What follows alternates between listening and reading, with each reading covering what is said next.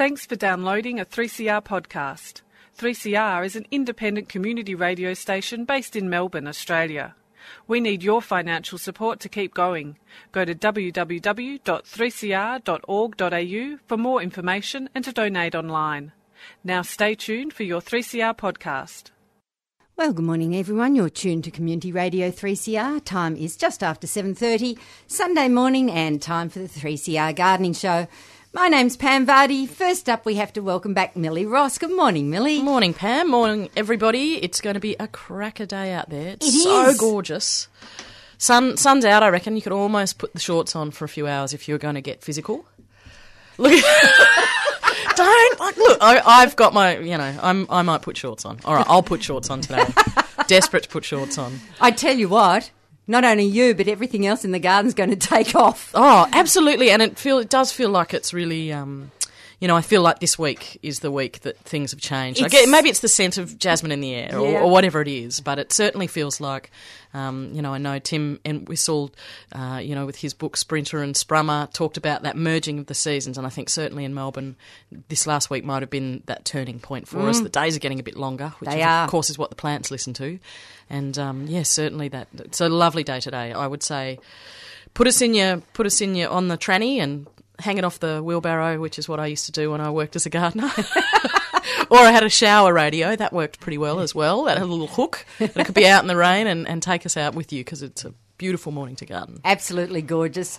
Good morning, Penny Woodward. Morning, Pam, and morning, listeners. I agree absolutely, but you won't find me in shorts. It's been a long time since I've worn shorts. There's that great the great myth that you can't plant your tomato seeds until you can put your bare buttocks on the soil and leave them there for a period of time. So perhaps a hoop skirt would be far more appropriate for the sowing season. I must admit, it's not a test I've ever tried myself. No. I do swear at my basil whenever I plant it, because that's another myth. That, absolutely. You're supposed to swear at your basil. Yes. Swear at it black and blue. Tell it what's good for.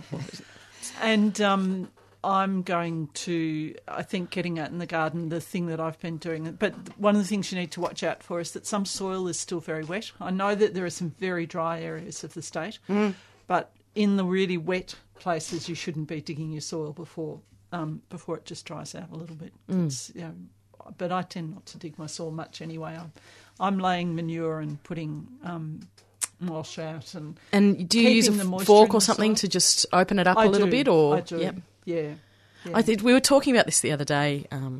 That even though we probably all are coming to that realisation that low till or no till is better, it's really hard not to dig the ground. I know sometimes when I'm particularly stressed, or I know I'm going to have a big gardening day, the day after, I'll lie in bed and I almost imagine the feeling of the shovel going into the soil, and these physical acts, it's very, very difficult not to dig. Well, it's old habits that die hard, really, isn't it? And it feels good, and you turn it over and you rake it all flat, and you make it look like you want it to look. But certainly, some of the research I did into for stories we filmed at Gardening Australia about mycorrhizal research that was happening in Tassie, that absolutely the scientists were saying no-till is the way to go, because every time you turn it over, you're sort of breaking up all the mycorrhizae and actually removing that structure, which is actually the structure of the soil, is all the activity that's in it. Absolutely essential. Yeah. All those fungal strands. All those little bits of, all the favours, helping the plants get, water and nutrients. So it's a tricky thing, but I still do like to dig over the odd garden bed, I've got to admit. Sometimes I go, I'm just going to dig it. Yeah, I dig if I'm planting carrots and parsnips, because they need that smooth depth of soil to get down into. But that's a good excuse. But not much else. I'm planting carrots. I just have to dig this one. Moving compost is a good substitute. If you can't dig, you move the compost and then you'll feel like you have a bit of dig. I like weeding. I do like weeding too, but that's another, particularly in these winter months, the whole concept of a fallow bed, I think I think I've demonstrated it to myself so many times when I weed half a garden bed and don't get the other half done, and then I come back 5 weeks later and the soil in the unweeded end of the garden bed is so much more vibrant and alive than that which has nothing in it. So, you know, you can knock that off your list really too, I think, can't you? Yeah, almost. But, I mean, you've got a weed to be able to plant. That's true, you do. Or you could just slash and burn. You cut them off, yeah. But look, I weed because my weeds are essential to my compost. I mean, I have at the moment all these forget-me-nots coming up. Fabulous. Millions of them everywhere, but they make such brilliant compost. So I've got one of my beds is currently a compost pile as well as having a separate compost. I always, each year, I'm use one of my beds for all my excess compost, and I'm just about to get in and do all the pruning that I should have done a couple of months ago, and I'll be shredding all of that and putting that into the compost as well. So, fabulous. And it'll happen really quickly at this time of the year because you've got the warmth coming and it's heating up. You can create compost in a few months, whereas if you start at the middle of winter, beginning of winter, it's much slower. So, yeah, it's a good time of year to be doing all sorts of things. It is. It is going to be very exciting. It is exciting, isn't it? Spring timber. We just never know what to call it. Spring to sprummer. Spring timber, we're calling it. I always know what time of year it is when the wild ducks start landing on our pond. We've only got this little backyard, but I've got quite a big pond in it, and they come in and they land on my pond. They sit there and they eat the weed and they eat the duckweed and have a bit of a wander, but then they get out of my pond and they walk across the neighbour's backyard into the next neighbour's backyard because she feeds her chooks there, and they go and feed on all of that. And then as they start decide to start nesting, there's a particular tree in my neighbour's garden where they go up the tree and they nest there. And then when the ducklings hatch, the ducks jump out and the ducklings follow them. They jump, you know, from quite high up in the tree. And then all come back into my pond just for the day. And then they disappear and I never see them again because our pond's not big enough to be safe for the mother and the ducklings because there are foxes around. So they then head off somewhere else to find a bigger pond. I never know where they go, but they go. So there's this cycle that we have each year. Nice. Which was very threatened by our immediate neighbour who was thinking about putting a fence up because the ducks wouldn't have been able to get through. Right. You could have a little duck run, though. So far it hasn't happened, so I'm hoping it's not going to. Duck tunnels. This is something that happens. I know we were looking at a story which actually ended up being a story on... the radio program on RN, which is slipping my mind right now, it'll come to me in a second, Off Track, where they're encouraging people to build their fences with a little rise at the base so that the bandicoots and other sort of little mammals can still get underneath the fence, and that they actually come and spend time on people's lawns often at night. That's where they'll actually like to forage, and there's lots of insects on lawns, and they do quite well. But, yeah, just around this particular perimeter area of a bit of bushland where they were trying to do some work to restore habitat, they were saying build your fence but please leave, you know, 100 mil gap underneath the base of the fence so that you can still have passage. That's not good with the rabbits. No. Well, no, rabbits is a different thing. This was a very specific area. Look, we looked at that again. This was the neighbour at the back was wanting to put fences up, and I wanted a gap underneath to allow animals free passage. They just refused. They said we don't want dogs coming in and stuff like that. But what we did get was gaps between the palings, so that they weren't vertical palings, so horizontal palings, and we got gaps, and that made it possible for the koalas to climb it. Right. Because we used to have a lot of koalas in summers, but with the increase in population, the koala population is dropping. But at least that means a koala can climb over it because they have trouble getting over a solid paling fence. Even though they can climb trees by gripping them. If it's a flat fence, they can't. They sort of fall down. So by putting gaps in between, you can actually create claw and paw spots for koalas to get over. It is. It's all part of that. You know, it depends what you're dealing with in your area and what your fence needs to do. But I think it's, you know, it is worth thinking about these little things. You know, I think paling fences are just pretty ridiculously priced for something that falls down in 8 years, you know. And they're also mostly toxic because they're made out of... treated pine. So, you know, you just sort of see people put them up and pull them down and put them up and pull them down. And, thinking about different options is that for those boundaries. And then sometimes you don't... I mean, I remember years ago I worked on a garden in Altona, down sort of a block back from the beach, and it was a three-storey house on a huge corner block.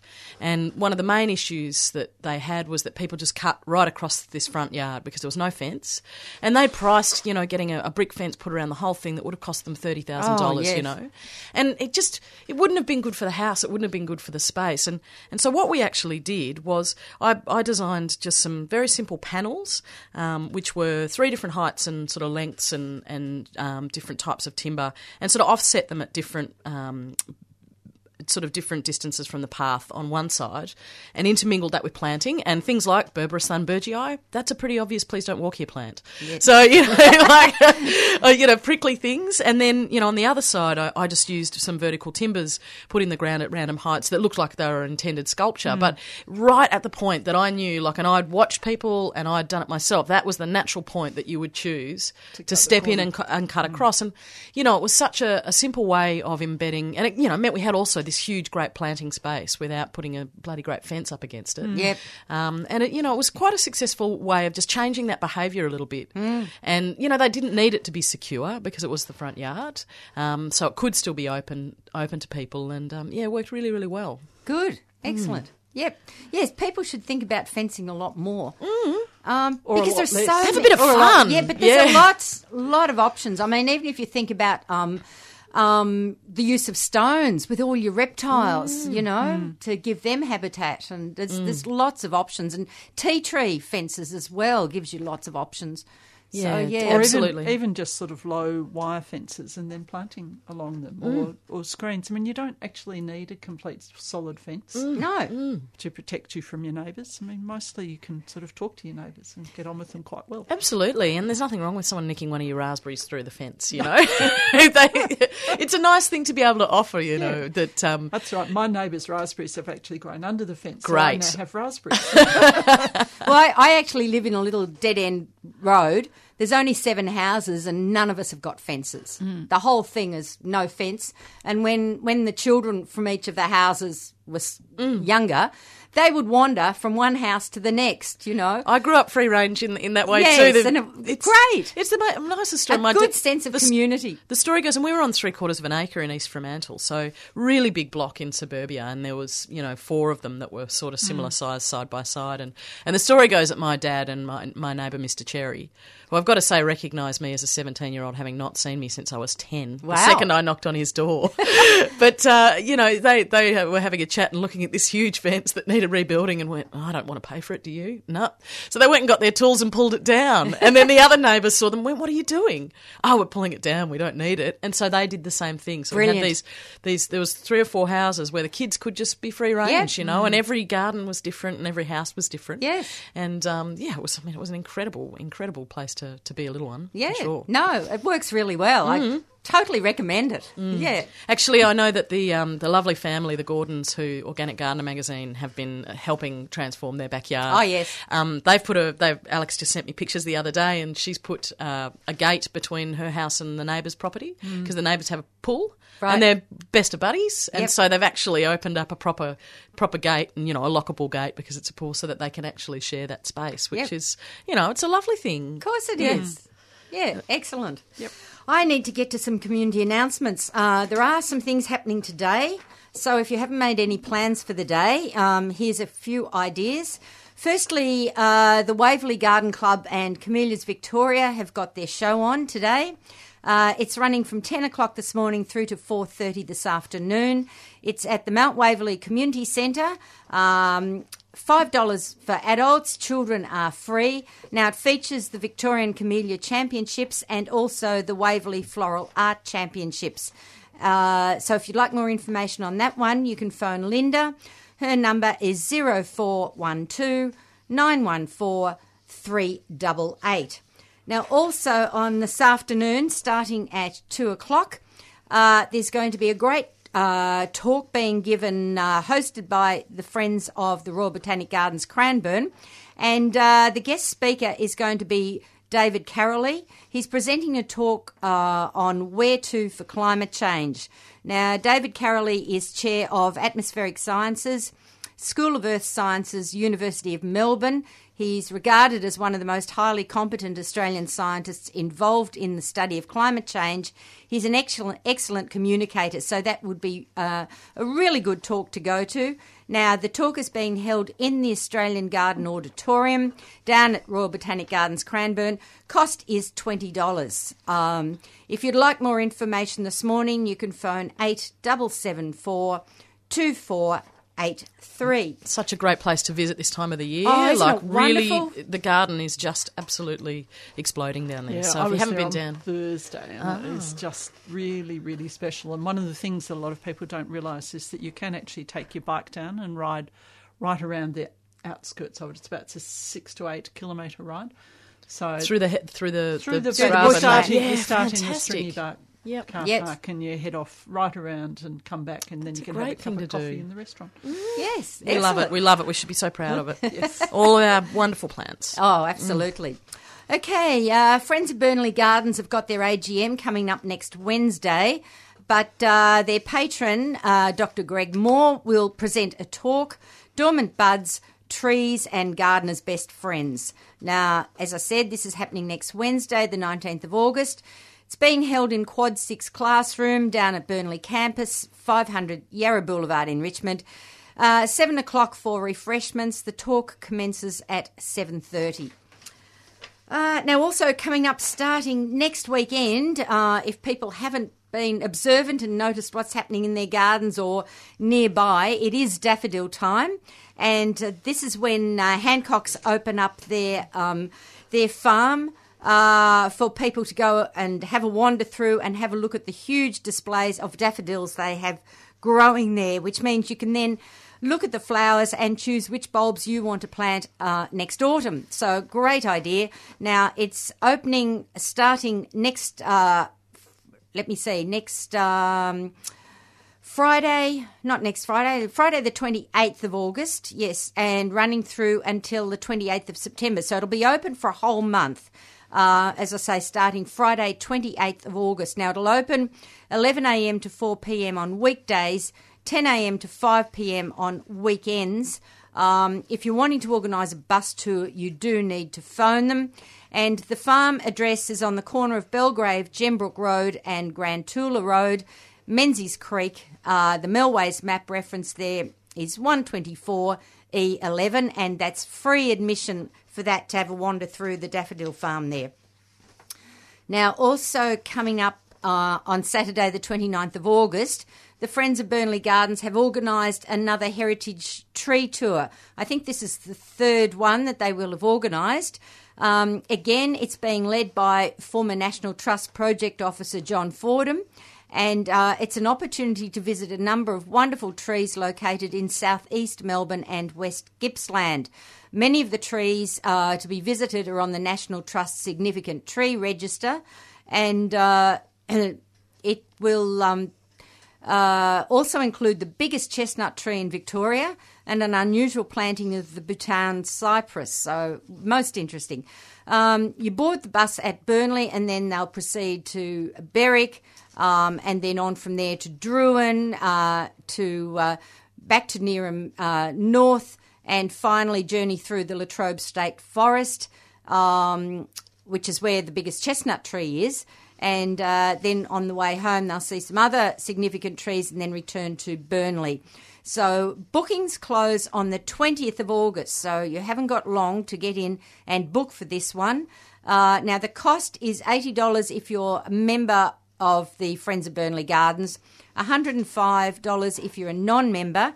Now, the bus will leave from Burnley at 8am and will return by 6pm. So it'll leave at 8am, return by 6pm approximately. Now, if you'd like any inquiries about that, you can phone John himself on 0407 330 303, or you could phone Andrew Smith on 9035 6861. Now, you do have to BYO mug, water, walking shoes and a picnic lunch.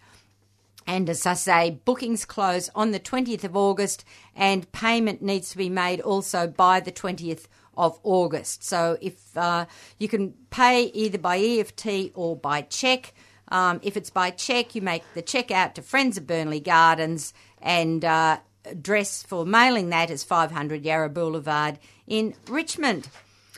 Now, also coming up at the end of this month, 28th, 29th and 30th of August, we have a major orchid show and sale coming up, which is taking place down at the KCC Park in Skye, there in Victoria. The actual venue is the Boxhall Pavilion at KCC Park, which is 655 Western Port Highway there in Skye. The Melways reference is 128J12. Opening times on the Friday 9 till 5, on the Saturday 9 till 5, and on the Sunday 9 till 4. Entry costs adults $10, concession of $8. Children under 15 are free. And in conjunction with that massive display of orchids, there'll be a chance to buy a wide variety of orchids, from seedlings to plants in flower. There'll be bulbs, bromeliads. There'll be a photographic competition, an art show, books, pots, accessories, free parking, potting demonstrations, and experts on hand to answer your questions. So plenty going on down there again on the last weekend in August. Okay, I might come back to some more a bit later, but that's all I have for August. It's high time we opened up our lines for talkback. If you'd like to ask a gardening question this morning, goodness me, I can't get my tongue working this morning. That's a lot of announcements. It's getting to spring. It is. You're right. We have Millie Ross and Penny Woodward in the studio this morning. We'd love to hear from you. If you'd like to give us a call, 9419 0155. That's 9419 0155. Millie, let's make a start with what you've brought in. Well, actually, I'm handling what Penny's brought in, thinking, yep, there's 3 or 4 good cuttings on that. But I mean, we were talking. You've brought in a whole lot of things that have basically filled your cooler months with flowers, Penny. Yeah, well, I just think it's really important that we work towards having flowers in the garden 12 months of the year, because if we're going to support our insects, including our bees, we need flowers, and I think sometimes the flowers get lost in trying to get the food plants, going. So, and I was just looking at my garden and thinking, well, what's been doing really well through winter? And I'm lucky because I don't have heavy frosts, so I've had a lot of salvias in flower, and the plant that Millie was handling covetously there is Salvia corrugata, which is a really nice, it has a lovely sort of almost furry brown stem. It almost looks like a pomadaris, like a native pomadaris or something in its form. It doesn't get too big. Some salvias, I find, just get too big. They take so much effort to control. And it has deep blue flowers, so it has big heads of deep blue flowers. And quite vertical by the looks of it, is quite upright. Yeah, quite an upright plant. So it's a beautiful plant, and it's been in flower for a couple of months, so that's been... That whole group, I mean, and you talk about planting for the bees, you've also got a couple of different types of rosemary, is it, as well? The same sort of lamiaceae flower, blue flower is just, it's the bee magnet, isn't it? Indeed. Anything in that group of plants. And a bit later on it'll be the butterfly magnet as well, so the blues and purples for the butterflies. But the two rosemaries I've got here, are one of them is Tuscan Blue, so it's got a really deep blue flower. And is generally a fairly low-growing plant. There seem to be two different forms. One's quite upright. One's a pillar, isn't it? Yeah, almost. Yeah, and the other is quite sprawling. Oh, okay. So you do need to be sure of which one you're planting. This one is quite a sprawling one, but I know Diggers has the very upright one, and they use it as the framing in their herb garden. Yeah, certainly in the nursery years ago, we used to. That was the variety. Tuscan Blue was meant to be a very sort of upright to about only about 60, 70 centimetres tall. Not a big shrub. Bush, yeah. No, but yeah. So that's that one. This one, the other one that Millie's holding at the moment, I just adore. It's Chef's Choice. Can I have that as some cuttings too, please? Thank you. Absolutely. It's a dense plant. It's a really even when it's just the leaves, the leaves are so dense on the stem that it is just beautiful. But I love the way the flowers open up the stem. It has a real almost jewel-like quality to it. It's a very pretty one, but the reason it's called Chef's Choice is that it has, for me, the best flavour of all the rosemaries. So not as resinous, I suppose, a little more sweeter flavour? It has true rosemary flavour. It doesn't have the menthol tones to it that a lot of rosemaries have, which is still fine to use. But if there is a huge variation, if you try that, compare it with that, it's totally different. Quite different. Quite, you know, the other one's quite mentholy. The Tuscan Blue is quite mentholy, whereas that one is just rosemary. Pink form I used to use too, which are much wider, you know, more sort of full, soft foliage, but also quite a good flavour in that way. It doesn't have that undertone that is. Some of them are quite camphory even, those sorts of flavours. Yeah. So, look, not all. I mean, there's so many different cultivars of rosemary available, but it is worth investigating if you're really purely a flavour lover. Yep. It is worth investigating what you have. And it can even vary from one plant to another within a cultivar too, I've found. So, you know, if you're going to buy a rosemary, take a leaf off and smell it and taste it. Yes. Mm. Yeah. So, anyway, lovely. That one's Chef's Choice. And there's such a, you know, I love them too. We've, you know, in the house I'm living in, there's a big bush that needs to be cut back, but I sort of said to my, can we not cut it back at once? I'm just going to cut it over the next 6 weeks and I bring the flowers in. You know, I always feel a bit like a mongrel when I take them away from the bees. I'm just taking these through. But by trimming them, you're creating more growth. Exactly. And more flowers. Yes. And more flowers. And yes. It's actually quite important because they can get quite leggy without it. Yes. They really need fewer flowers. Reinvigorating, don't they? Mm. Yeah. Yep. You pop that on my cutting pile. Well, I mean, it is the wonderful thing, and it is coming on time.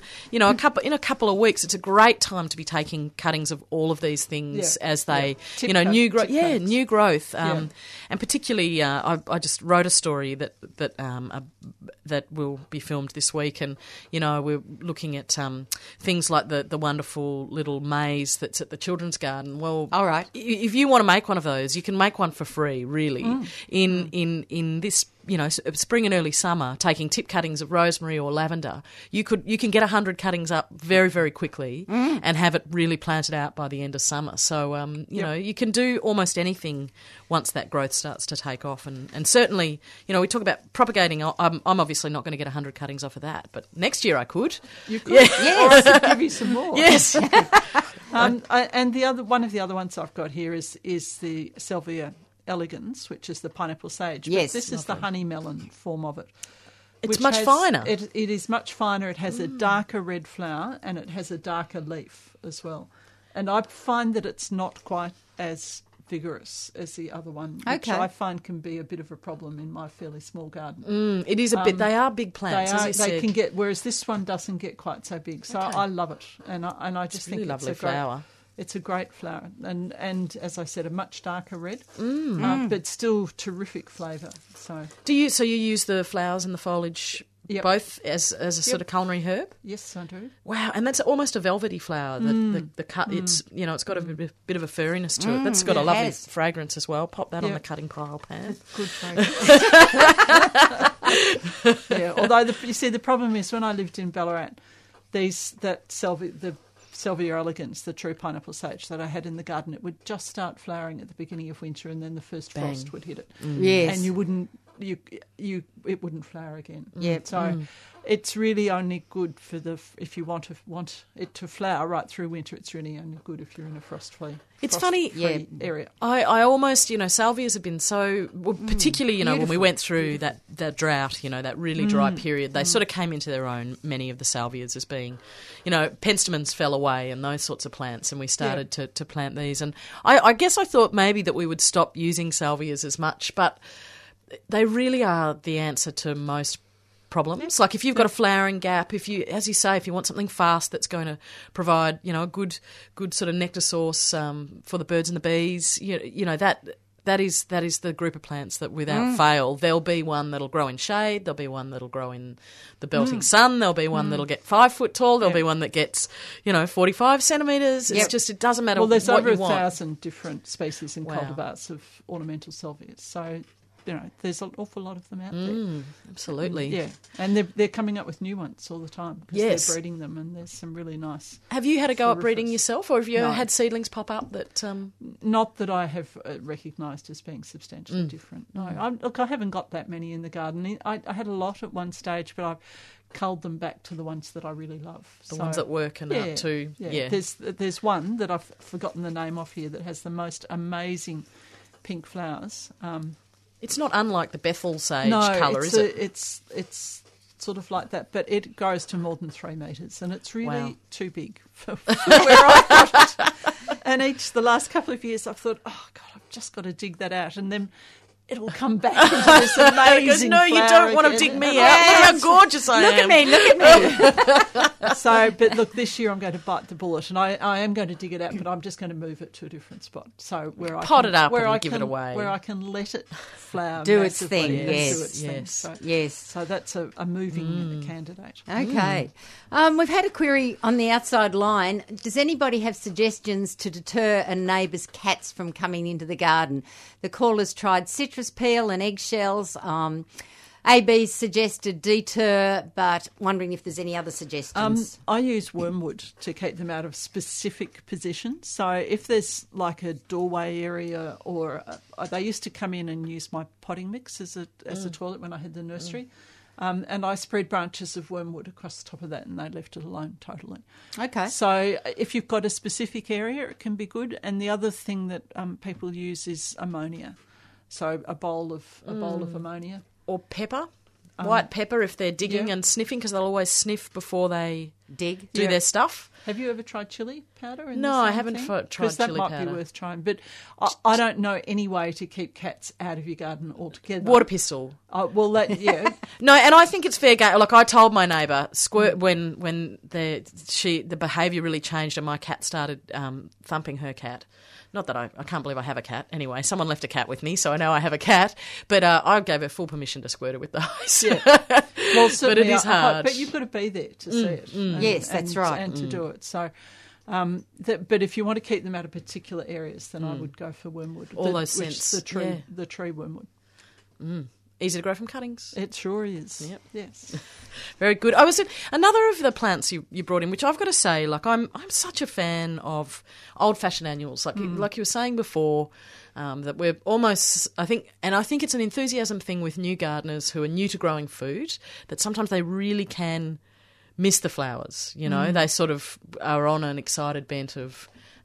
just growing food. But certainly I read an article recently about American lettuce farmers incorporating now 10% of their crop is alyssum, not lettuce, and that they had reduced their pest control needs by something just an amazing, like 90% or something like that. They did. They actually didn't need to control for aphids anymore. It also works if you're looking at woolly aphids in apple trees. So I've equally, like you, read research a couple of years ago and about planting alyssum under the apple trees, and they actually measured what beneficial insects were coming to feed on the alyssum, and it was all to do with the beneficial insects, and it was those beneficial insects then parasitised the aphids, the woolly aphids, and they cut it by 80%. The woolly aphid problem. So they are, what ordinarily happens. So the adults would come to feed on the nectar, lay their eggs locally, and it's the juveniles of the predator that actually will eat buckets full of aphids or woolly aphid. But and that's why you don't use sprays, even organic sprays, because they will kill the larvae that are trying to feed on the aphid or whatever on the pest, as well as killing the pest. Yes, so. Yes. And once in the right spot, once you get this going, it is one of the best weeds you could possibly have. But yeah, I love the jewel mix, I think it's called. There's a beautiful mix of alyssum that has these beautiful burgundy tones and a pink and a purple, and they're just such beautiful plants. But the white is not to be sneezed at. I think the white is really good in a flower garden because it accentuates all the other colours. It does, and it smells absolutely like honey, doesn't it? It's just the most wonderful flower. And the same can be said for the calendulas, which you've also brought in, another just doer that'll, bring not only colour to the garden, but also... I put these seeds in autumn, and this has been in flower from autumn all the way through to now, and it's still flowering beautifully. And it's, I eat them. The leaves you can make into cream. The leaves and the petals you can make into healing creams. They've got so many different uses, and they're just beautiful. They just have this stark, beautiful gold, orange flowers, and I love them. Yes, you could really look at them forever, couldn't you? Yes. Now, I did hear once that it was the brown-scented that were more useful medicinally. Do you know if that is just... I haven't heard probably that, not truth. It may well be true. Yeah. Yeah, gorgeous. Let's go to our first caller. We have Elaine in Burwood. Good morning, Elaine. Good morning, all. It's a long time since I've phoned you, but there's a couple of things here. Nice to hear your voice. Oh, thank you. I've got some Jerusalem artichokes, and they're getting roots on them, what I'm trying to say. And I don't want them. I've planted some, but there's about 2 kilos. If someone's passing, I'll just give them to you. And the other thing is I want a phone number or something for my West Gippsland bus tour with John Fordham. All right. I've been on the other two. Yes. And it was very interesting, and I loved it, and I'm pleased to go on the third one. Okay. Have you got a paper and pencil, Elaine? Yep. Okay. I'll give you John's number. Yes. 0407. 0407, yes. 330. Yes. 303. Okay. 0407 330 303. Yeah, that's it. Yes. Thank you. Okay. Oh, my phone number for... do you want to give that on air, or do you want me to put you back to AB and she can take it and we'll pass it on to anyone who wants it? Yes, okay. Okay, so just hold the line there. Yes, I will. Okay, bye. The other thing I do when I've got excess is I just put them out the front on the nature strip with a sign. Saying, they go very quickly. And they just go almost immediately. Yes. So when I prune the bay tree, I put the leaves in a bucket and put them out the front and say free bay leaves, and they do just disappear. So Elaine might like to just do that. Put them out with a little sign, with a sign, some cultural information, what they are, and saying free, and I'm sure they will go. It certainly is tuber time, isn't it? Like, and getting ready for. I know you know what this is. I'm sure. Have you eaten this? No. Yeah, I'm not sure that I want to eat it, but I have a bit of a fascination with nasturtiums. Yeah, I just have a love of them, and this is the Tropoeolum tuberosum, the mashua, and it is the time to be planting these. So I dug these up from a little plant, and it is quite a vigorous plant. I just had a little tube. I planted it in a mop bucket because I was on the move, and have harvested a good probably kilo of tubers from one little plant in quite restricted. I kept the water up to it, but really not. I wouldn't say it was the best growing environment, but just a beautiful, beautiful climbing nasturtium. And for me, the foliage is the really lovely part of them. The way they grip their stem with their little petiole, their leaf stem, they'll sort of hang on as they clamber up anything. And I'm sure in the garden this could be rather vigorous. Yeah. So what sort of height? So it's in a mop bucket, not so far. But no, they can certainly climb over a couple of metres, 2 to 3 metres in a growing season. And they die back. And they die back completely. Yeah. So and at the moment I couldn't bring it in because I couldn't. But I have flowering at the moment the Tropoeolum tricolour, which is a winter flowering little nasturtium, climbing nasturtium, a really delicate plant. This thing's a bit more of a thug, I just think I look at this is probably the most beautiful tuber I think I've dug up in a long time. Fabulous. It's and looking at photographs, it is a staple food crop in South America, so eaten quite widely there. So does it taste like the leaves? Is it slightly peppery? And I've read that it's not particularly good, and I know that Stephen and I spoke about it once, and he said he once dug one up and stuck it in the microwave, and it was disgusting. Yes. And I thought, well, you've made no effort to prepare it there.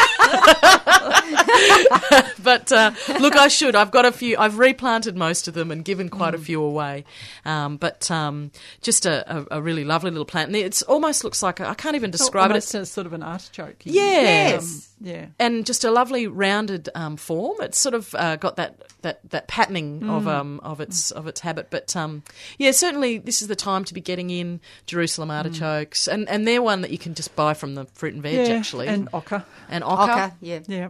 And Chinese artichokes. Yes. Have you grown that? Is that worth the effort? I think so. Yes. I think they're beautiful. They're quite a like small. They get to about. I'm just holding it up on radio. About 15 centimetres long is the biggest. And that's a species of Stachys, related to the Landseer? Yeah. Stachys saphenus is its botanical name.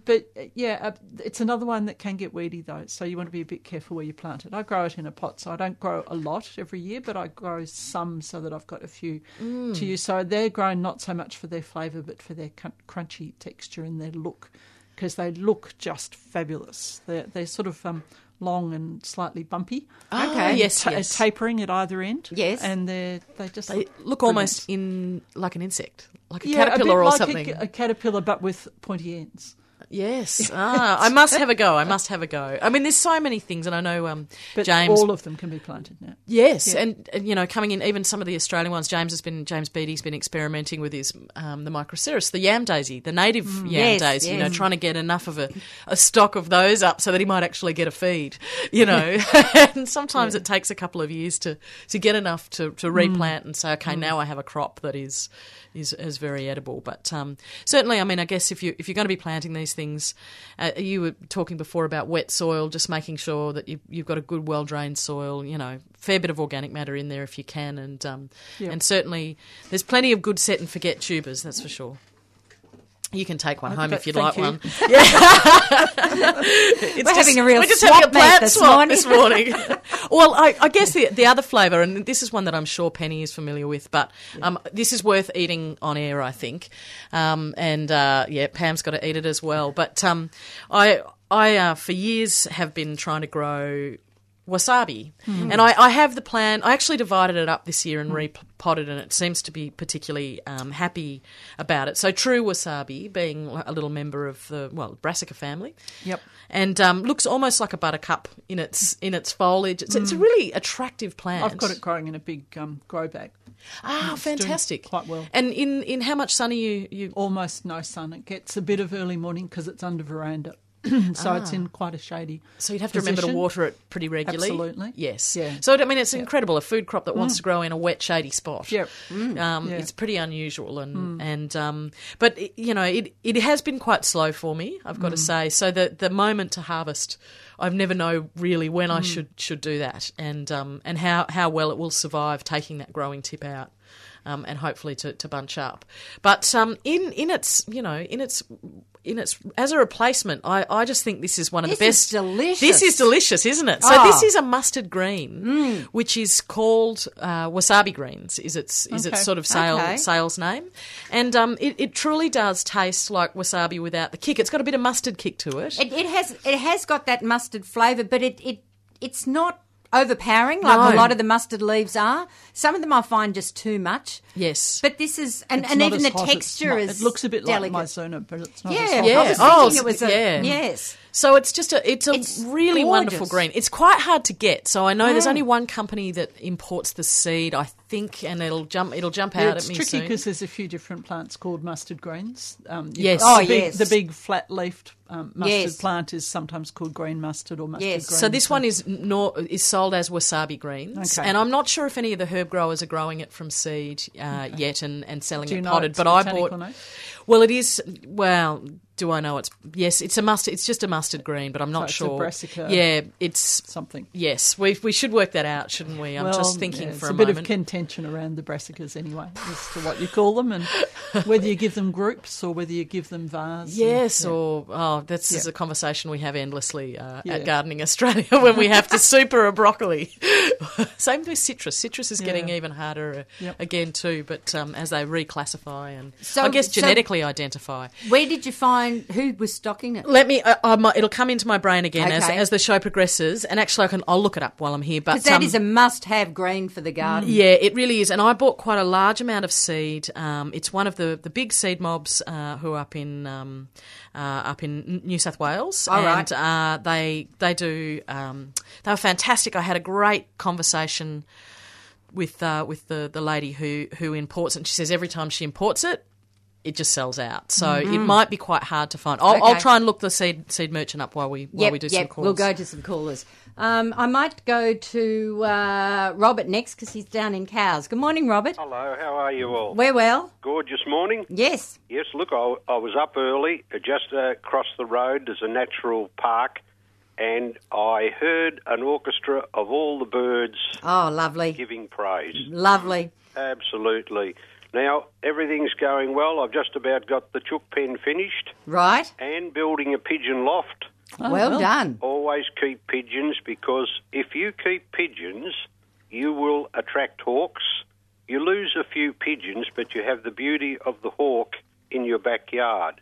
That's taking pest control to another level, I think. Well, I've always kept pigeons. I love pigeons, but I love hawks too, and I've noticed over the years that the hawks know if it's a friendly area, especially I don't keep a cat, and they get to know that they're safe.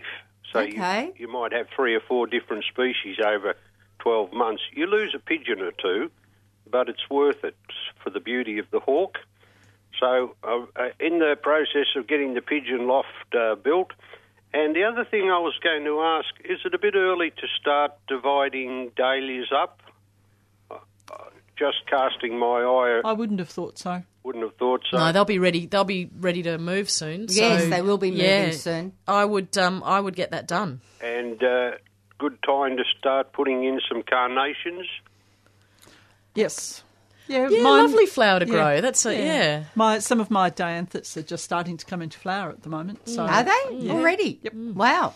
Yeah, I managed to pick up a couple of years ago. A lady had a magnificent couple of carnation bushes, and they were a gorgeous purple, a very big flower, and they've got a gorgeous scent to them. So she took some cuttings for me, and she got them growing and gave me half a dozen, so I've got it's a beautiful carnation.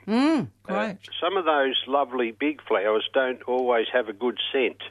No, the smaller ones often have the stronger clove scent. That's quite true. Yes, but I managed to get some of these. But anyway, good to hear the program, and I'll be flat out trying to get the pigeon loft ready. Yes, good on you. Okay then, bye-bye. Okay, bye. It's so terrible. I've brought a plant in that I absolutely have no idea where you can get it. Okay. I'm sure some of the herb growers will be actually growing this now because the seed, I bought this seed maybe 3 years ago. Okay. Quite a big batch off the wholesaler. It wasn't cheap. Yeah. But I'm almost certain that there'll be a few of the growers. Is it one that you can collect seed from and regrow? I haven't done that, and it hasn't. I often just let things seed with my mustards, and in a garden you'll just find you have mustard time and time again. And certainly, years ago, a 3CR listener sent me some of their mustard seed when I was talking about, and I've been growing that brown mustard seed and harvesting and making my own mustard for years. So, yes, she when I spoke to the seed grower, she certainly said she thinks it will stay true to type. But they haven't trialled it either, so I will endeavour to. Probably not this year, but in coming years I'll endeavour to prove that one. But certainly I will try and work it out by the end of the show. Absolutely, it was. We're all coveting it. I know. Well, and it is one of those. I've given little bits of seed away to lots of people because I've sort of had to buy a wholesale size bag and not kilos, but it was an $18 packet of seed sort of thing. So, but I'm sure that people will be trying to get that into the main market, and certainly some of the romantic herb growers and some of those herb growers. You'd hope you'll be able to buy seedlings of them soon. That's what I'm hoping. Yes, hopefully. Yeah. Yep. Well, someone who might know is online. We have Jill from East Malvern. Good morning, Jill. Good day, Pam, Penny. Hi, Jill. And somebody else. Hi. How you going, Jill?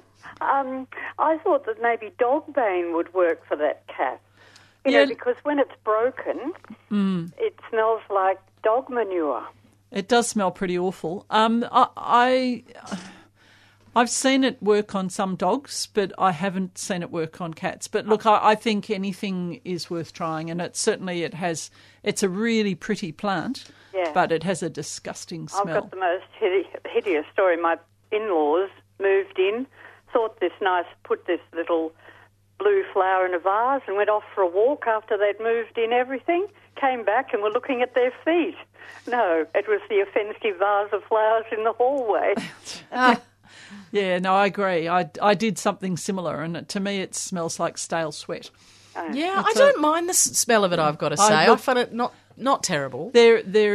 I quite often take it along to talks and hand it out, and people pass it around, and generally the response is that it's a pretty awful smell. But I do find that people's smell responses are very, very varied, because there was one guy who grabbed this plant and smelt it and said, oh, it smells just like my favourite beer. So he obviously thought it was a good smell. Well, what's he using to brew it? Well, no, he just the smell compared to his beer. So, yeah. Can I also tell about the Herbs of the First Fleet, which is going to be on September the 22nd, 26th? Absolutely. At Burnley. And Sue Evans is going to talk about which herbs were brought on the First Fleet and were used in the colony of New South Wales. Okay, interesting. So that's from 1:30 in the main building, room 10 at Burnley Horticultural Centre. And that's Melway 45A12. And people will park in the Yarra Boulevard. Yeah, and I can give my mobile online because people can book in that way. Okay. 04. Yes. 78. Yes. 652. Yes. 223. Okay. I'll just repeat that. 0478 652 223. That's right. Okay, excellent. So that's September the 26th. I think we have room for 50 people. All right. Excellent. That would be fascinating. What did they bring? Do you know what they brought? Garlic. They brought garlic. Garlic came in on the First Fleet. Yes. Okay. Really? Yeah.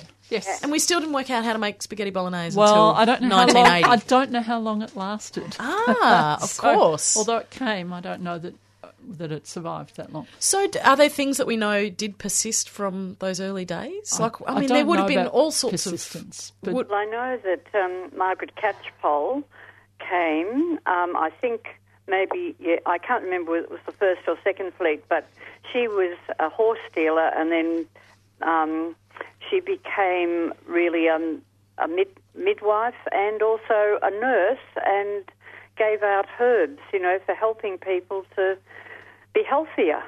Yeah. So, it'll be absolutely fascinating. Yes, absolutely. And can I just give out the Herb Society's website? Sure.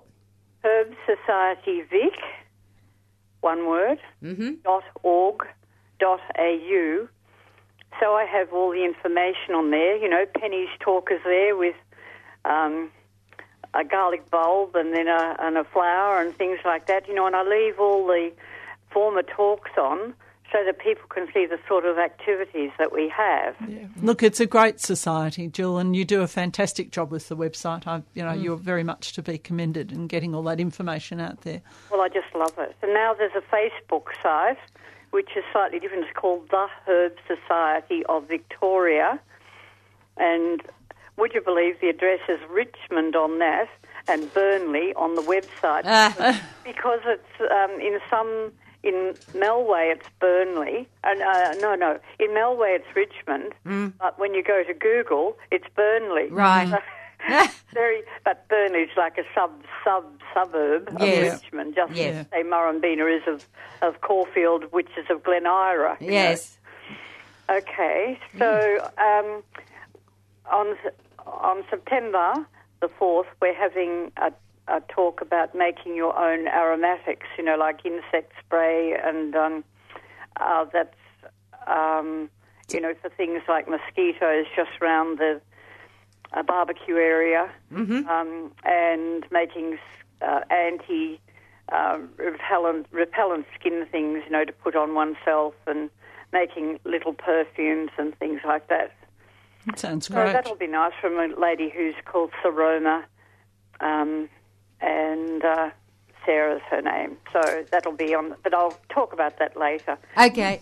Thank you very much. Thanks, Jill. Bye. Bye. Now, my brain freeze has...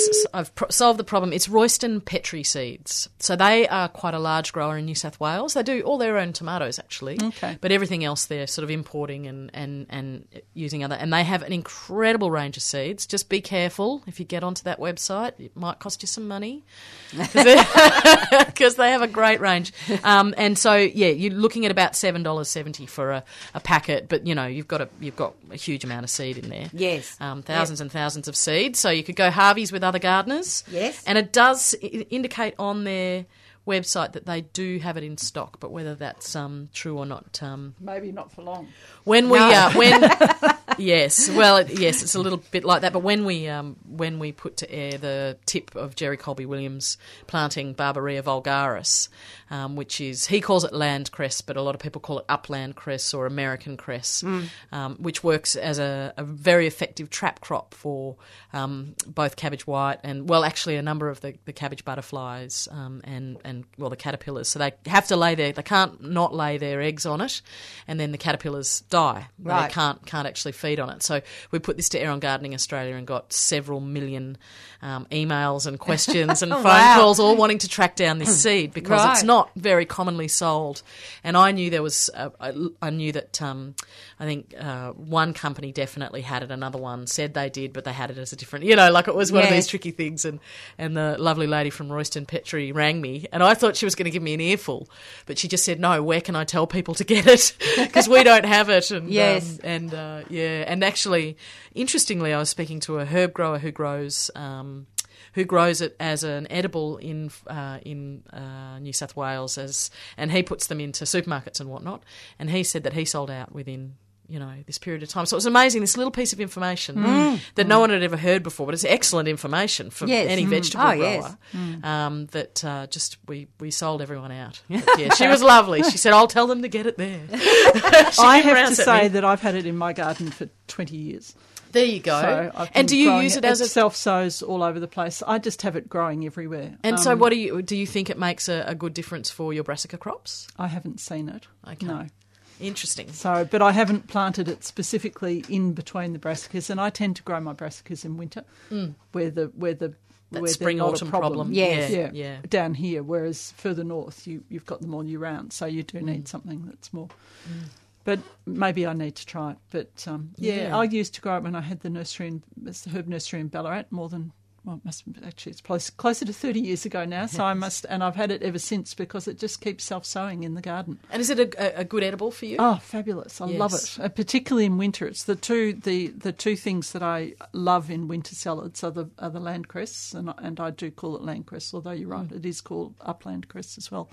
And I'm going to have a mental blank on that. It's Sunday morning. Neither of us has had coffee, I think. It's the little French soft leaf lettucey type. Like the miner's lettuce? No, but miner's lettuce is good. Corn salad. That is a lovely plant, isn't it? It doesn't have a lot of flavour in and of itself, and that combination of the corn salad and the upland cress or the winter cress is just salads. Beautiful. It's a really nice combination. So.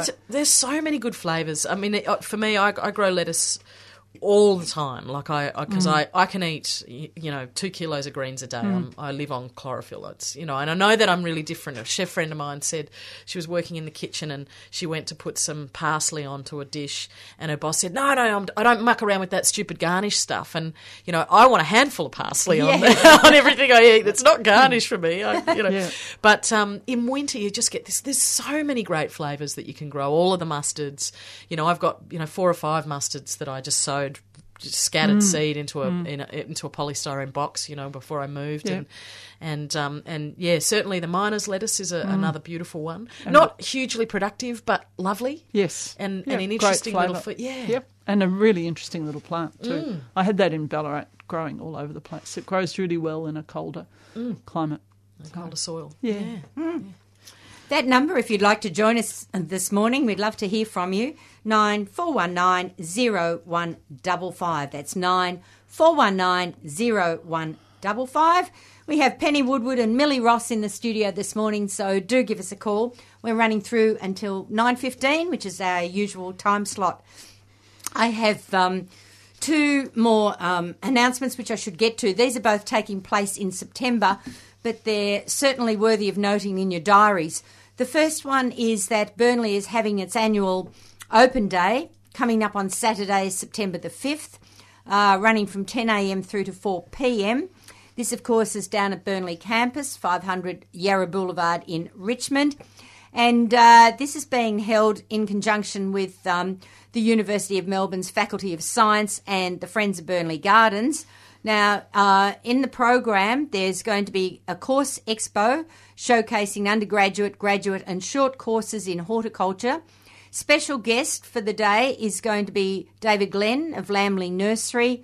The Friends of Burnley are going to have a plant sale. There'll be garden tours with the Friends of Burnley, and there'll also be green roof and nursery tours. So if you're at all interested, for instance, in a career in horticulture, well, that's the place to go and visit and have a really good listen to all the various different courses that are available for you. And, of course, it's always a wonderful opportunity to go and have a look at the green roof there at Burnley, which is going really from strength to strength.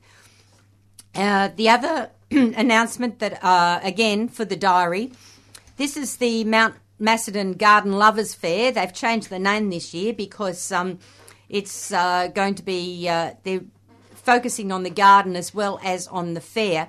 It's taking place at Bollebeck again, which is at 370 Mount Macedon Road in Macedon.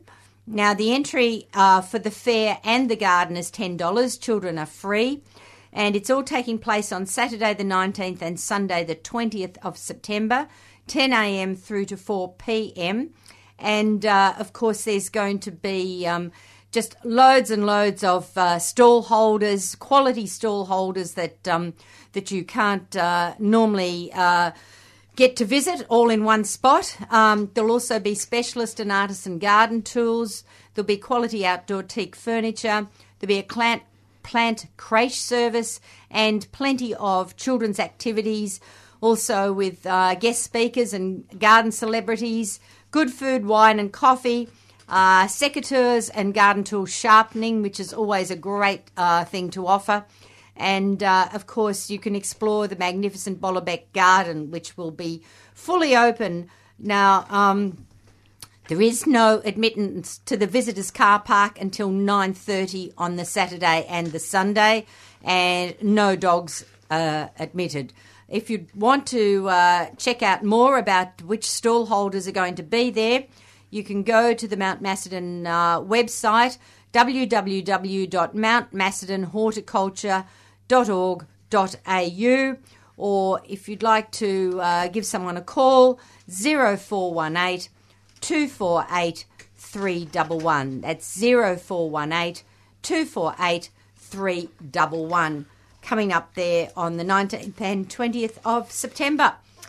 Okay, that number, as I mentioned, if you'd like to join in, 9419 0155 to ask a gardening question this morning. We'd love to hear from you. Pam, could I mention the latest issue of Organic Gardener magazine? I just think it's a really nice issue. I mean, I think they're all really nice. And I'm not biased. But I particularly like this issue because it's covering some different things. It's got a really good article from Justin Russell on chilies. Yes. And some of the beautiful range of chilies. Lovely article from Millie about compost and worm farms. Which is really good, and there's one that I really loved, which is all about tea, because I'm a tea drinker as well as a coffee drinker, and looking at different types of tea and actually how you can grow your own. And I did one on some unusual Vietnamese greens. So they're calling it the world issue. So it's covering there's some international issues in there as well. Yeah. So there's some really really interesting articles. Another one on chickpeas. Woofing, because people come from all over the world to, grow. Woofers are willing workers on organic farms, in case people don't realise what that means. Away. In chilies, it is the time almost, if you're going to be growing all your tomatoes from seed and some of those things, to be actually doing that. I'd be sowing tomatoes. It sounds appalling, doesn't it? I'd be sowing now. I'd actually already have sown if I was going to go a lot from seed. But chilies are just the most fun to grow, I think. In my old garden, which is... I look at that picture actually in the compost area that I had to take for that article, and my little heart goes a bit. But in my garden that I've just left, you know, I had this hedge of chilies for years, and every year I'd lose one or two in that hedge. And it was planted all in amongst a curved fence that I built out of fallen sort of eucalypt limbs that, you know, just sort of like almost, you know, just sort of a vertical wall around the veggie garden. And it gave me so much pleasure because many of the chilies I grew from seed from the Footscray markets, yes. You know, like yep. I didn't know what to call my cultivars because it's the man told me to buy this one and, you know, the lady said, no, not that one, get this one, you know. So they're what the cultivar names were for me. But, you know, such a diversity. I really could never eat enough of the chili. And so the last couple of years I started doing a fermented hot sauce, which is a good way to use a lot of chilies up and a great, you know, because I'm so used to fresh food, I don't necessarily always remember about sauces, but it's a really nice way to get even heat, you know, as opposed to like having nuggets of chili in things, which can sometimes, you know, blow your head off when they get caught in the back of your tooth. Yeah, making just a fermented sauce where I just blended the chilies up with a bit of salt and actually let them ferment over a period of time and then push them through a sieve, you know, a great hot sauce. And Mexican food is very popular at the moment. Oh, so, yes, you know, so and I stand in cafes and there's 27 different hot sauces and they all look so manufactured. They're all just full of vinegar. They're just chili and vinegar, really. Yes. But, yeah, it's so much fun to grow chilies from seed. Yeah. Yeah. And they're so decorative. They're gorgeous and they'll persist in Melbourne. And the chilli that you gave me, the perennial one, which has grown into a huge bush, which is another big one I've got to move, actually. I've just cut it back. But it's still got bright red chillies on it now. So's mine. And it's gone right through winter like that. And they just look fabulous. I know. Even if you never eat them, you know, they look fabulous. Yes. Is that the capsicum pubescens, the ricota? Yeah. Yes. I've been trying to get my hands on an orange yellow form of that because I believe there is one around. Okay. But, yeah, it makes a great hot sauce as well because they're so fleshy. It does. Yes. There's a lot of moisture in the, like almost like a bell little pepper. Yes, they look really like it. In fact, I gave a whole bag of them to someone and they then passed them on to someone else and this someone else's partner apparently picked up one of them thinking it was a tomato. Oh, no. And bit into it and it just blew his head off. They are hot. They are really hot. But they do look. Got a flavour. They have that. Yes, they're not just straight heat. They really have a flavour to them, which is wonderful. Yep. I use them in my tamarillo chutney when I make tamarillo chutney. Oh, okay. It's beautiful. Okay. And tamarillo chutney. Yep. And all you need is one, and you get so many seeds inside, you can get a lot of plants out of that. Yes. It's true, actually. I often take them to talks and things. I'll often, cut them open and show people the black seeds. And, and, you know, people, I love taking, you know, it's amazing people just swarm when you're giving away a handful of little seeds. But I gave one to Arno King in Sydney last year, and he took it back up to Queensland, and you know, they just they go all over the place. Yeah, it's great. Brilliant. Okay, we have we have Jill in East Malvern back. Good morning, Jill. Again, hi Pam, Millie. I bought some organic care shampoo, and it's made in Ferntree Gully only from vegetable products. Okay, and the palm oil that's in it comes from a certified plantation that's been, you know, in operation for a long, long time, so it's not endangering orangutans' habitat. Yep. So I just thought that was interesting, and it's available at the dreaded Safeway, and it's for 400 mils, it's $3.50, and at the moment they're having a sale for $4. Gosh. So that you could get the shampoo and conditioner for $4. Yep. And so I've used it, and excellent. So I just thought, well, I think it's worth knowing about jobs, and we need to use plants, not all those hideous chemicals. Yes, and you're supporting a local company. Yes, exactly right. All good stuff. People working up at Ferntree Gully. Yes, fantastic. Are not going to the dreaded M word on the way. The food chain that's there at Roma. Yeah, so. And the other interesting thing that I thought people might know is I bought some fritillaria seeds. Seeds? Okay. Oh. Yes. And so I'm experimenting with those, you know, a bit of sharp sand and some of my own compost and seeing if I can get those going. Okay. Anyway. Excellent. Right. Are there many plants that you can use as soaps? I've been thinking about this because there's a few wattles that that Aboriginal people used to use. Just lather it, and that's that noise. Yes, sorry, yes. That's great radio. That's the lather noise. Well, there's the saponaria, the soap plant. Soap plant. Yeah. So that's we used to use that blue flowering thing and spit on it and then make soap out of it when we were kids. Oh, celosia. No, not celosia. That's different. It's a name like that, but it's got blue flowers. It's a big bush with slightly crinkly leaves and... Ceanothus? They look like... Can you say it again? Ceanothus, is it? Yes, Ceanothus. Yes, Pacific blue. That makes a soap. Soapiness. That's interesting. Because we used to pretend we were, washing our hands with that when we were... Oh, well, I must have been under 10 because we moved from that house where we had it when I was 10. So. Okay. Mm. Oh, well, there you go. The saponaria is used even by big museums to wash some of the really fragile tapestries and stuff like that because it is not caustic. So it's a soap without the caustic nature of it. Oh. So, they actually make... It's the roots that are used. Yeah. And then the foam from that is used to sort of dry clean the Bayeux tapestry. Yeah. Right. I did a bit of research on that. Yeah. Okay. Well, thanks for all of that, Jill. That's all right. Bye. Bye. Right. Next up we have Pam in Kyneton. Good morning, Pam. Good morning, everybody. Nice frosty morning again. Oh, yes, it would be up there. I listen to all you ladies talking about all the things you grow and I just sit here and drool. Never mind. Winter salvias, I wouldn't even think about them, let alone plant them. No, I know. Yes. Never mind. Now, Penny, I wanted to ask you about my garlic. Yes, Pam. So every year I plant garlic, as I've spoken with you a few times. Yeah. So I've got about 50 closed in and they're all growing nicely. Mm-hmm. And they're about 15 centimetres tall. That sounds about right. Now, because we've had such severe frosts this year and they've been frosted really badly, should I... Because normally I don't feed them. Once I put them into good soil, I normally don't feed the garlic in any way, shape or form. So, but this year, should I be giving them a little bit of liquid something? Look, I would be guided by how your plants are looking. If you start getting a little bit of yellowing, I would be putting some liquid, something, a fish emulsion or, something like that on them. Yes. And maybe you should be giving them some seaweed extract because that will help to toughen them up a bit. I just hope if you've been getting really severe frosts that you planted them deep enough.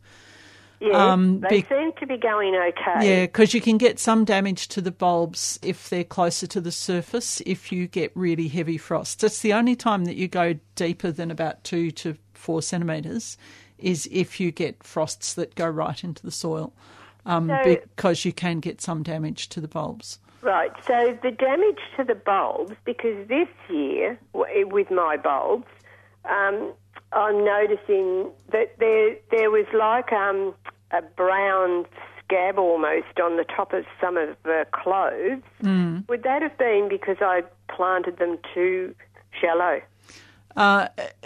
Sorry, when did you see the brown scab? Was that at the... Oh, sorry, that's the ones that I've harvested from last year. It could be, yes.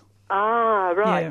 So what would you recommend? How deep would you recommend that I plant them?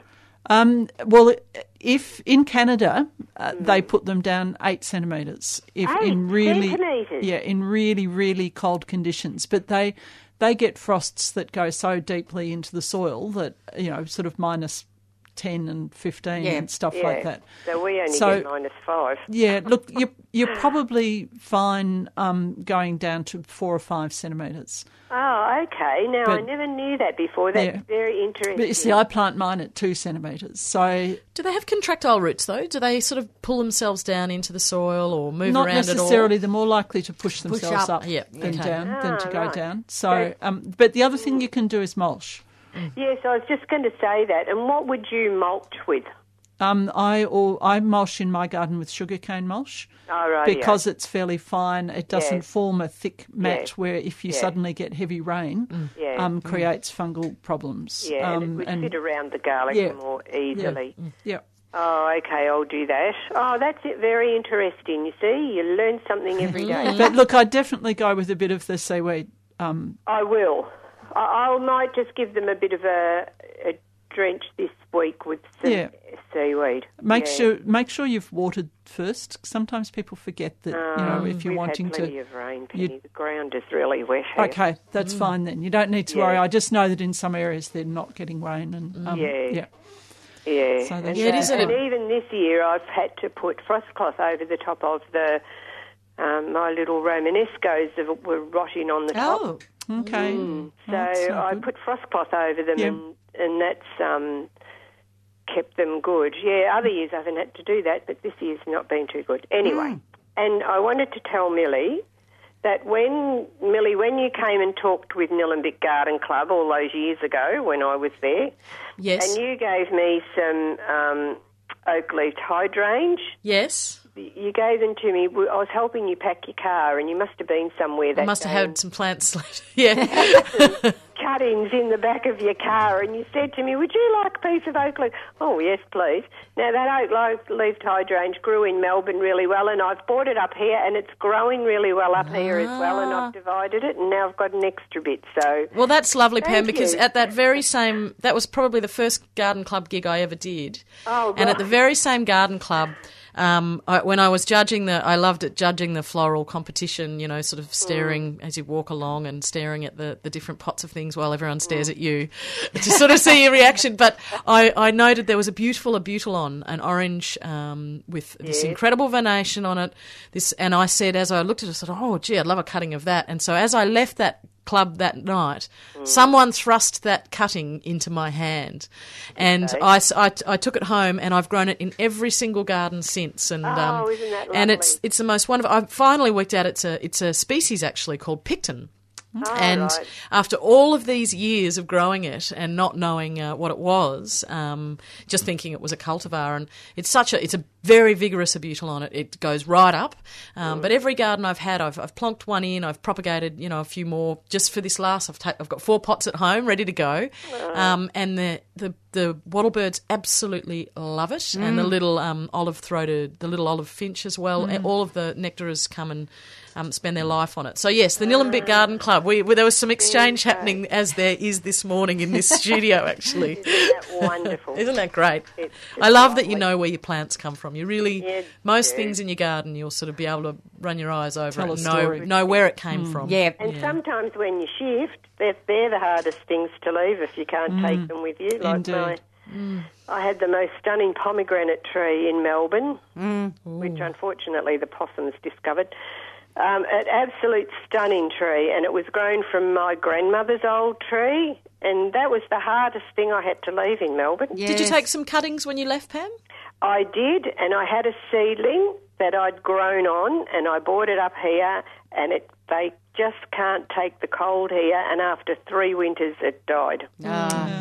And it just was never, ever going to survive. Yes. I should have given it away to somebody else in Melbourne. I thought I could grow it and did everything right, but they maybe you could go and knock on the door and see if it's still there. Yeah, and they just try again. Oh, yes, actually I could do that. Why not? I never thought of that. Yes, I go back to the old house sometimes. I've got a friend there. Yes. Yeah, we'll do that. I donated some trees because I pot things and then I they get to a certain age and I had a quince and a Buddha's hand citron and a number of things and I donated them to the Victoria University garden that was at the end of my street, and they're now turning that into a car park. So it's been locked up and decrepit for 6 months, and I can see there's still fruit on my quince. So I think I'm actually going to back the ute up just quietly. Well, now I've said it on radio, and drop a ladder over the fence and go and get the fruit because I'm sort of. I mean, they should be. It's a bit. I'm a bit heartbroken because they should have been moving all those trees through winter.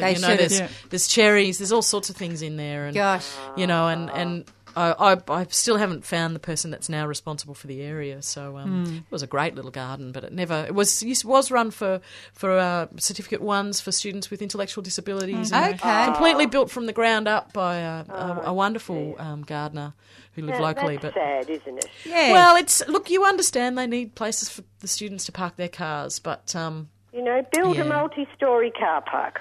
Or ride your bike, or get on the train, because the train station's right there. Yes. Or shift to Covington. Yes. Yeah. Anyway. You better get in and nick those trees. Yeah. I'll let you go. Okay. Thank you very much for all your advice. I do appreciate all of that. Okay. Bye. Bye-bye. All right. Next up, we're going to Terry, who's in Chelsea. Good morning, Terry. Good morning. Hi to all the panel. Interesting listening to you all. I have a question about pyrethrum. We have it around in our vegetable garden and, you know, through the garden quite a bit as it seeds. Would that keep bees away? Okay. My first comment is I'm not sure that it's pyrethrum because if it's self-sowing, true pyrethrum doesn't self-sow. Doesn't it? Oh, no. Okay. So I think you might have feverfew.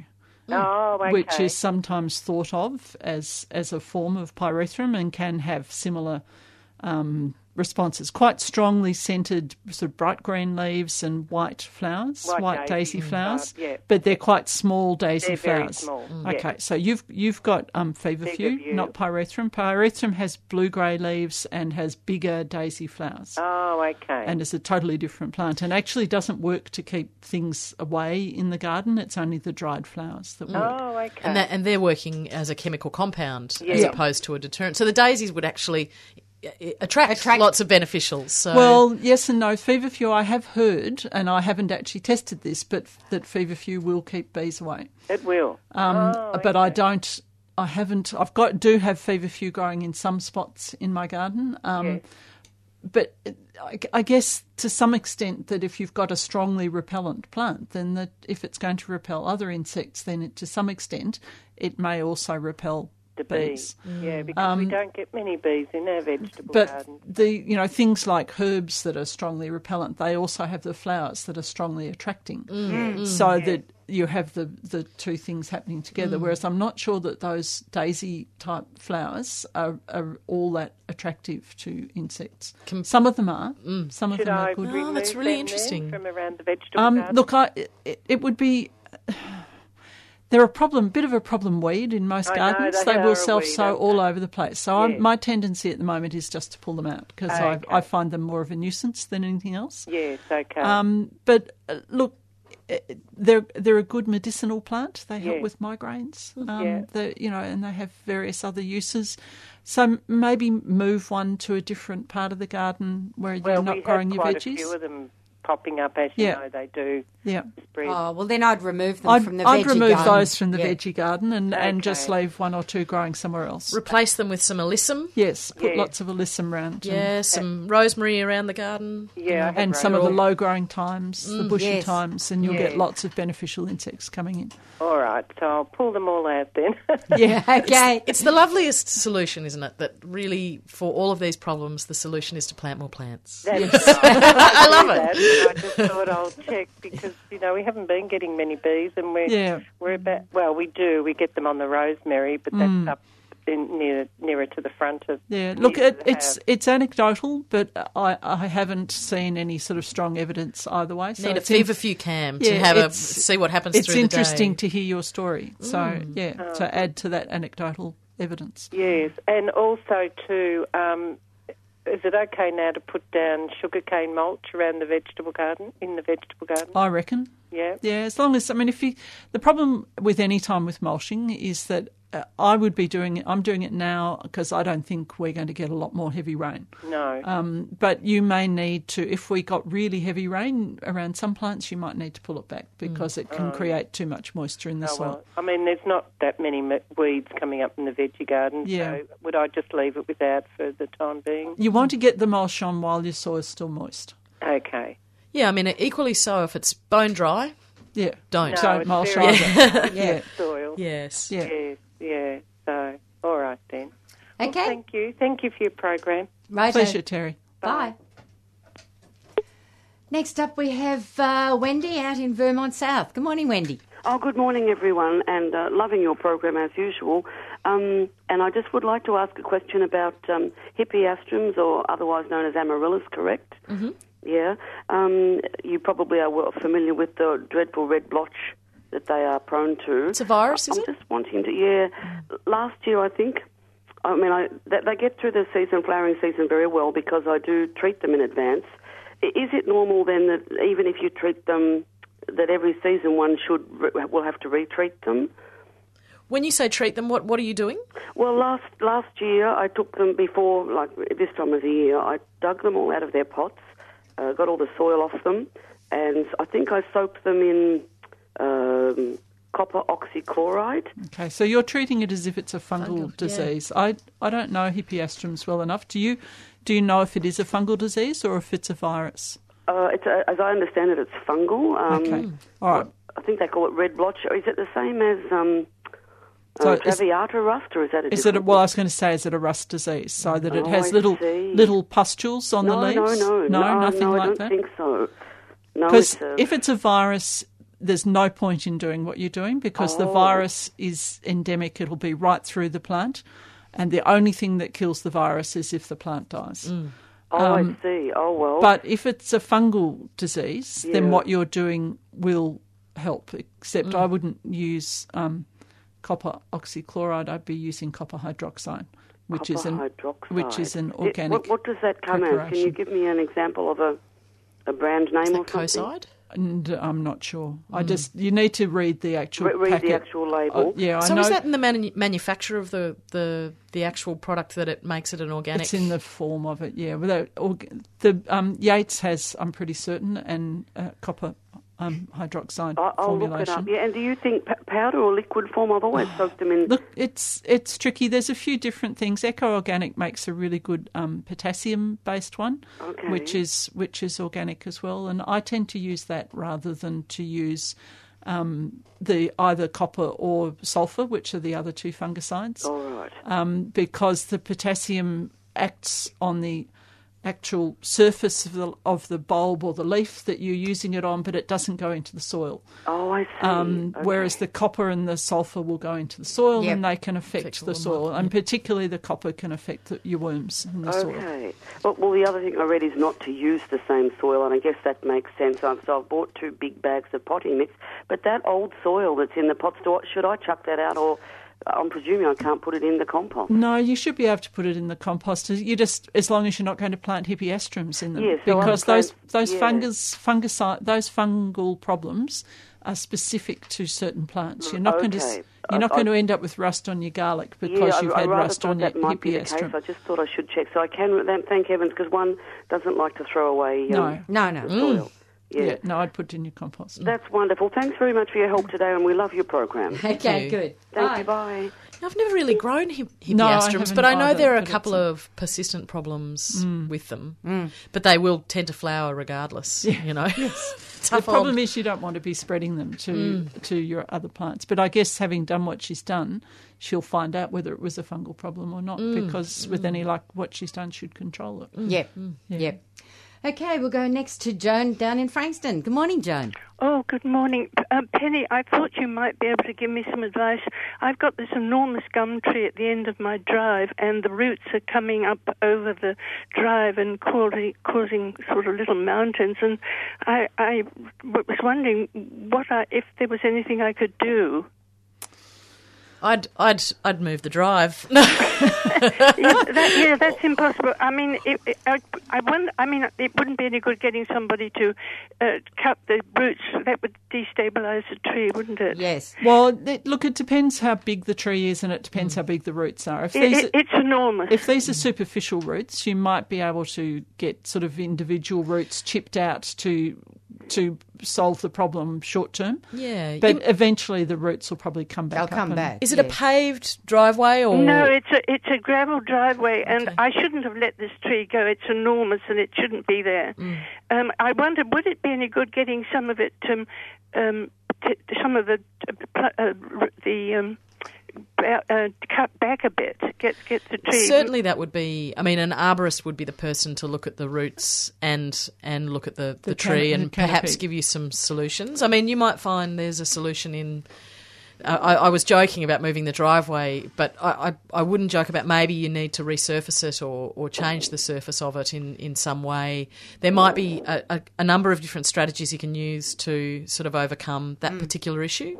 But certainly a good arborist would be the person to assess the tree. Yes, yeah, so good. Look, thank you very much. Not a tree lopper, an arborist. Someone who specialises. Someone who's qualified. Yeah. Thank you very much. Okay. Good luck, Joan. Thank you. I always am very grateful to the people who have ridiculously big trees in their gardens and face all the issues around it, because I'm grateful the trees exist. Yeah. Yes, exactly. And, I had a conversation like that with my neighbour out the back, because they have a huge eucalypt right on our boundary. And although I love the tree, I hate what it does to that part of my garden. Mm. And he said, I'm thinking about cutting it down. And I said, and I really had this sort of internal battle about, think of all the things I could plant there with this wonderful tree that has all the birds come and sit there. It has hollows. It has all sorts of – and I just in the end I said, look, it drives me mad, but please don't cut it down. Mm. And he said, okay, I won't. Yeah. You do need to have those questions. But, we're losing so many old trees. And, I know that everyone would probably have seen the stuff happening with the Western Highway and the trees that came down there. And my good friend Louise Costa in Rushworth at the moment is having exactly the same situation, where they spotted the vegetation, the botanist walking along their boundary along the road out of Rushworth over summer. And then, luckily enough, they were home when the contractors turned up to pull 173 big trees out. Oh. And about 10 of them are over, they reckon, about 300 years old, because this is...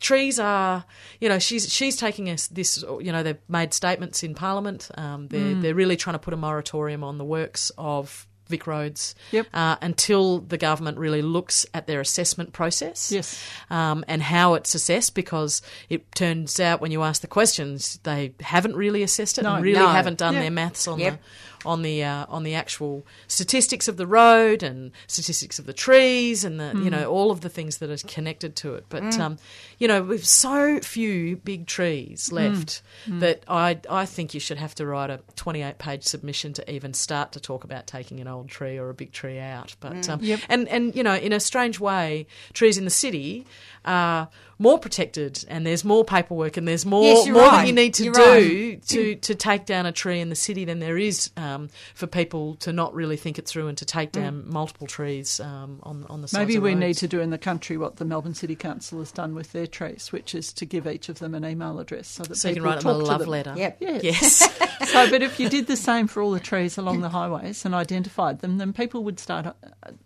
Absolutely. Identifying with the trees and would know when we were losing these precious this is a lovely point that environment. Greg Moore, who's speaking at the Burnley, he's Mr. Tree, and he said to me, I rang him and he's so cute. I said, Greg, I want to ask you something. He said, yes. I said, do you have a favourite tree? And he said, well, that's like asking me if I have a favourite child, but don't worry, I've thought about it. Yes, I do. And his answer was the golden elm. He said, I've got two. The golden elm on the corner of Punt Road on the Yarra River there, or it's a witch elm actually. So it's and he said the reason I love that tree so much is that it has so many custodians. Because the second someone in high vis with a ute pulls up next to it, people start pulling their cars over and go, "What are you doing? Tell me what you're doing." They've tried to widen that road a few times. That's wonderful. And the whole city cares about this tree. And he said, if we all cared about if every tree had custodians the way that tree does, then we wouldn't have to worry about people pulling them out, having not thought through the consequences. So, yes. And his other favourites are just the river red gums along all the rivers of Melbourne. But, wonderful. Okay, let's go to Bob out in Yarra Junction. Good morning, Bob. Good morning. Good morning, everyone. I'm no gardener, but I love your show. I love 3CR. It helps to keep me a bit sane. Oh, good. And now... I just want to let gardeners know that anyone out this way, Rod Quantock, I don't know whether everyone knows this, but he's been working at Melbourne University on things like climate change, limits to growth and other grim realities. And he's got this show called The Last Tim Tam, which is about the things people do give a bugger about, which are things like Tim Tams. Yes. And that's next Saturday night at Healesville. And there's a book online, which I'll give you that. Yes. All the W's. culturetracks.info, and you can ring the Lilydale Council where you book it, at Shirley Arranges, 1300 368 333, and it only costs $20 or $15. Great. And he is a wonderful speaker. Rod used to actually lead horticultural tours of the zoo years ago. He's a gardener, and I thrust my card into his hand at a show a few years ago, and still trying to get him on the Gardening Australia program. Yeah, so well, maybe you should get in his ear about that. Unitarian Church for years, and he wouldn't go there, but recently went there and it was most interesting. Yes. I didn't know he was into all that stuff. Yeah. He's into lots of things and he's pretty good fun. He used to lead tours to go and visit people who didn't know... No, used to take tours of people who didn't know where they were going to visit people who didn't know we were coming. And in fact, on that note, my youngest daughter, for her 21st birthday, we did a Rod Quantock tour, and it was hilarious. Yeah, it was just hilarious. No, and he really cares about the world, and he's not afraid to speak out. Yes, no. Absolutely. Yeah. When I saw him at the comedy festival last year, he'd photocopied all the things that he brought in out of the Herald Sun because he refused to buy it. So he went to the library and photocopied the headlines he wanted to use. Good on you. Okay, thanks for that, Bob. That's a pleasure. Bye. Bye. Yeah, that would be good fun. We'll go next to John in Hampton. Good morning, John. Good morning.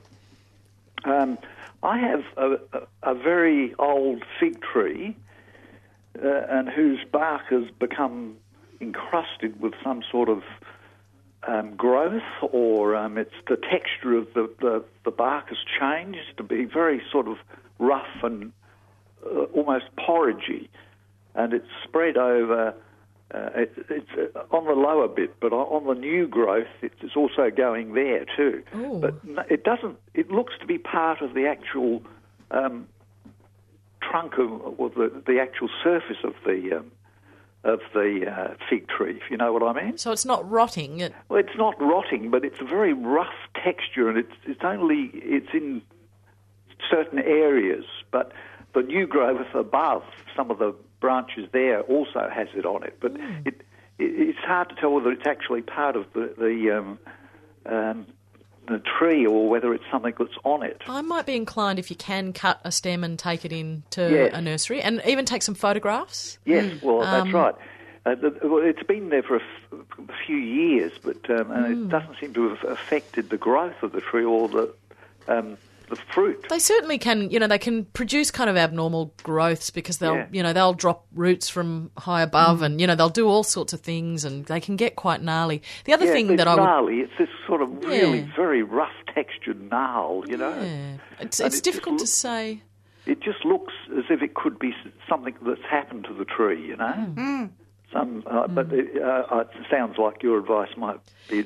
I think someone needs to look at it. Yes, they really need to look at it to see what's going on. I would be inclined to take some cuttings of that tree as well. They're quite easy to propagate that way, and if you've got some nice, clean, healthy wood, it is perhaps a very old one. It's probably... I wouldn't know how old it was, but I can vouch for about 50 years. Okay. Vouch for 50 years of its life. If you take just some of the... I'll try that. If you take some...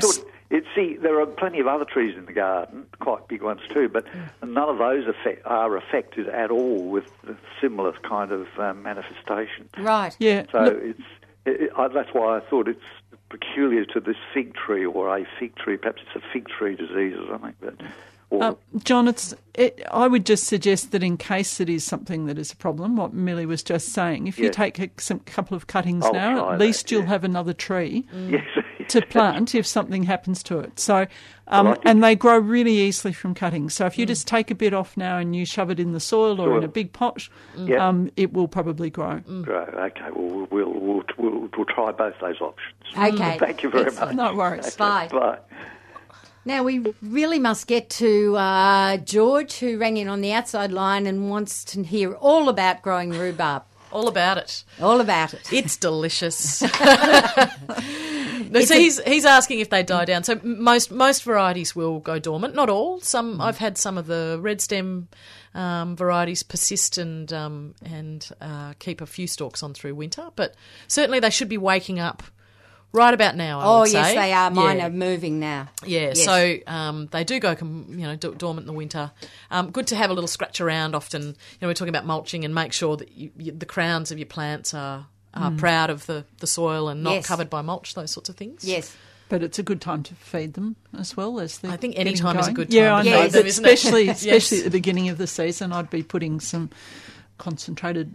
Well, not too concentrated, but some manure around them. Yes, definitely. Yeah. They're heavy feeders, so they love a good feed. Yeah, such a good plant. I mean, again, a plant that can be reasonably productive in a bit of shade too. I used to use them often as fillers in new gardens when I planted them out because I could buy a bag of crowns. You can get 10 crowns for not much, and then just plant out an area until other parts of the garden established. But the foliage is great. They're, really useful plant. And again, don't be put off if you happen to have a variety that's green-stemmed. Yes. They're not all ruby-stemmed. No. And they're just as good to eat. They are delicious to eat. They can be... Are they more tart? I'm not sure that I believe they are. No, I don't believe they are, personally, because I've got one of each. Mm. And, no, I don't find them more tart. And some of the red varieties I found not as vigorous. Mm. And, I think certainly the green stems are often more vigorous plants and more productive plants. Yep. Mm. Yeah. Yep. Mm. Delicious. Okay. Now I want custard. Can I just say, Pam, the other thing that I've done recently was order in a whole lot of bags of sheep manure. All right. And that's my go-to manure in my garden, and I use it for mulch and I use it to provide nutrients, but mainly to put organic matter into the soil. So when you say you've ordered it in, you get it delivered from... I get it delivered from the Woolly Beast, which is a fantastic... Guy Reese, who goes up and vacuums it out from under shearing sheds. Yes. And he invented his own machine to do that, and he fills up the bags. And it's already aged because it's been under there. Yeah. And he also only gets it from sheds where they don't dip in the sheds and those sort of things. And so what do you pay for bags? Is it? I pay $5.50 a bag. That's pretty good. But you have to get over 100. Or get up to 100 bags. So I have this deal with all my neighbours that I buy. Yep. So he delivers all these bags to me, and then I share them out with the neighbours. You could on-sell them. Yeah. So he calls it... Make a tidy profit. No, I'm not doing that. He calls it the gift of the Woolly Beast, which is just lovely. And I even like the spiel he has on the bags. But he hasn't been quite as active in the last 12 months because of some issues, but he wanted me to let people know that he's back. Active and delivering again. Well, it's good to know because I've looked, there's a few people online that you can, but someone who knows what they're getting where they're getting it from. He's great, but he can take a little while to answer. So you can email him or ring his mobile and you can... search for him on the internet under the gift of the Woolly Beast. It is a good meal. There's no doubt about it. You can't muck up with it. You just... Yeah. I actually, years ago, and this is probably the one thing I did think about were the chemicals, but I found a place that you can buy dags, like a cubic bale of dags and wool. Mm. They were from so they're by obviously sorting the wool straight from the so they were carpet manufacturers. Yes. Yeah. Oh, right. I sort of it broke down so quickly. Both the wool and the manure just absolutely broke down. And I think I paid about $20 per cubic bale, which was a huge amount of organic matter and something. I'm always looking for different things. Yes. Making sure that I have that diversity of organic matter going into the soil, and it was wonderful stuff. Mm. Mm. Yeah, excellent. Very quickly, Millie, before we have to wind up, any major stories, good stories we should look out for on Gardening Australia coming up? I printed out the planner as I left because you have to look. There's always lots of stuff going on. We're really heavily into planning for spring now, and we're going to be doing a broadcast as part of the ABC's Mental As programming across the network again this year in Mental Health Week. Okay. So good. Looking at some really positive ways, we're going to have Costa giving away little pots of mental health, which is plants. But lots of stuff on the go, but it's such a funny time of year. We always say this is almost the hardest time of the year to get people to want us to film in their garden because you're 2 weeks off everything happening. Yes. Lots of good stuff, and I don't know if anyone saw. I was just having a look last night. A fantastic story that Josh filmed with a cactus collector. Yes. Went to air, and we've got another great story actually coming up with Josh. Which is about a month away, filming with Alex George, who's a very well-known botanist in Western Australia. And it was one of those stories where Crystal, one of our other researchers, rang me and she said, have we ever filmed with this guy? And we sort of both looked at it and went, why haven't we filmed with this guy, you know? So a legend of the game. So, yeah, lots Brilliant. Of stuff coming up. Wonderful. Okay, we've run out of time for yet another week. Big thank you to the team, and also a huge thank you to AB, who's been handling all the phone calls this morning. Thanks to Penny for all the cuttings. Yes. We'll, of course, be back next week at 7:30. Until then, bye for now. You've been listening to a 3CR podcast produced in the studios of independent community radio station 3CR in Melbourne, Australia. For more information, go to allthews.3cr.org.au.